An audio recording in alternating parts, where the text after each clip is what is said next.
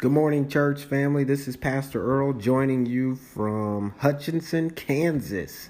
I've been traveling. Uh, it's been a great time. Went to church uh, out here yesterday, and the Lord had His way. It was a great day. So, um, hey, I'm joining you with um, a new scripture. This is Mark chapter 10. We're going to look at blind Bartimaeus. So, there's a lot of messages in blind Bartimaeus' story here. We're going to focus on one, but there's a lot here. So I encourage you in these scriptures that we're going to read for you to continue beyond what I read to you so that you can let the Holy Spirit pull out what speaks to you in this story because there's a lot here. So, uh, Mark chapter 10, verse 47. Now let's start at verse 46. It says, And they came to Jericho as he went out of Jericho with his disciples. So we're talking about Jesus. And a great number of people, blind Bartimaeus, the son of Timaeus, sat by the highway side begging. And when he heard that it was Jesus of Nazareth, he began to cry out and say, Jesus, thou son of David, have mercy on me. And many charged him that he should hold his peace. But he cried the more a great deal, Thou son of David, have mercy on me. And Jesus stood still and commanded him to be called. And they called the blind man, saying unto him, Be of good comfort, rise, he calleth thee. And he, casting away his garment, rose and came to Jesus. And Jesus answered and said unto him, What will thou that I should do with thee? The blind man said unto him, Lord, that I might receive my sight. And Jesus said unto him, Go thy way, thy faith hath made thee whole. And immediately he received his sight and followed Jesus in the way. All right. So this is an awesome account of what actually happened. Um, but let's look at this. Uh, blind Bartimaeus. If you look in the in the early part of this scripture, verse 47, he calls Jesus the Bible says that Jesus is Jesus of Nazareth. Blind Bartimaeus calls him Jesus, thou son of David, which tells us this that even though he was blind, he is the only one present who actually sees Jesus for who he really is, which is the Messiah, right? So the Messiah was prophesied to come through the line of David. So blind Bartimaeus here is screaming out and, and saying that, you know, hey, Jesus, thou son of David, have mercy on me. And he's crying out that much more louder when people are trying to silence him. So, what is going on here? This is what we're going to focus on today. Blind Bartimaeus, in identifying who Jesus really is, it's actually doing a worship call. He's identifying God for who he is this is what we have to do when we are in in places in our life that we don't understand, we need to go ahead and call God who He is and stop complaining about our situation because God is faithful no matter what. So, in the situation that we're in, call out God for who He is. God, you are faithful. God, when I'm sick, you're faithful. God, when I'm when I don't have anything, you're faithful.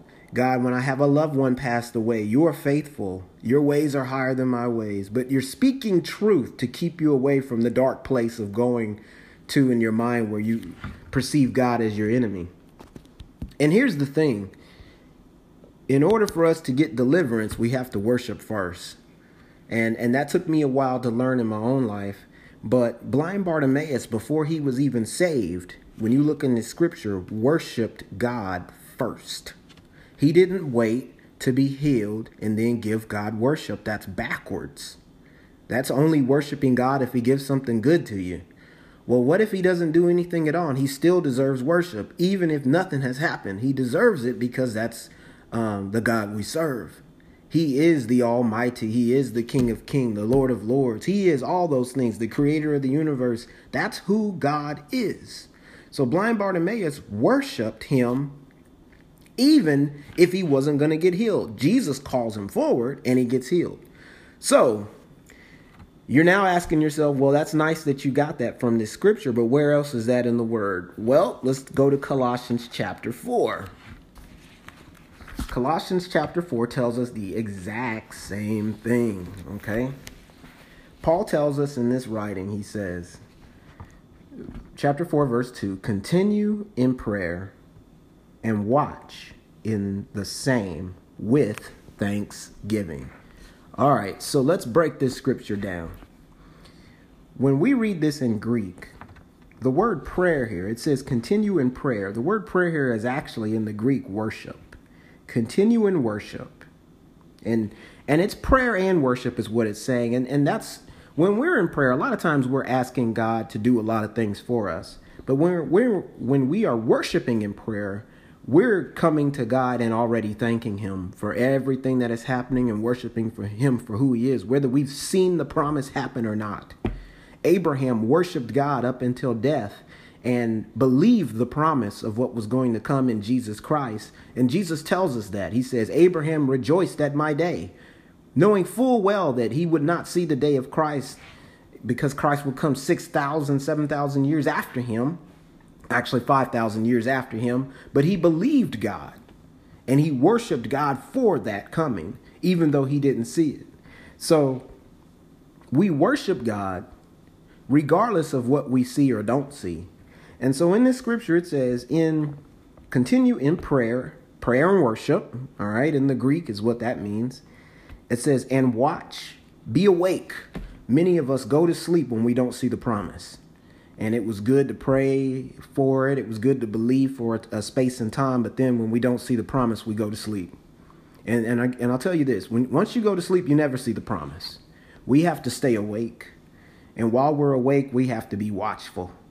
And so the Bible here says prayer and worship and be awake or watchful. And then what else does it say? With thanksgiving. And this word thanksgiving here in the Greek is active gratitude. It's not just God, I'm thankful.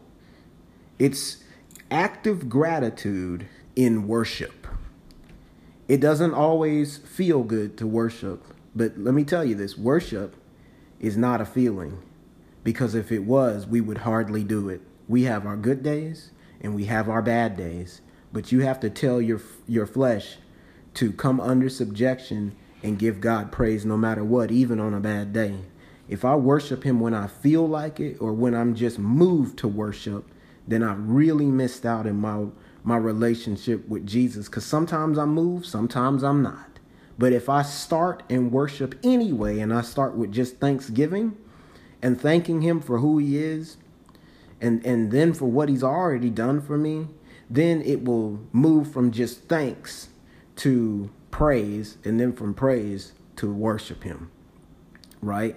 So enter into his gates with what? Thanksgiving. That's how you get there first then what? Into his courts with praise. Then after that you you move on to the holy of holies where there is worship because you're in his presence. That's the key there.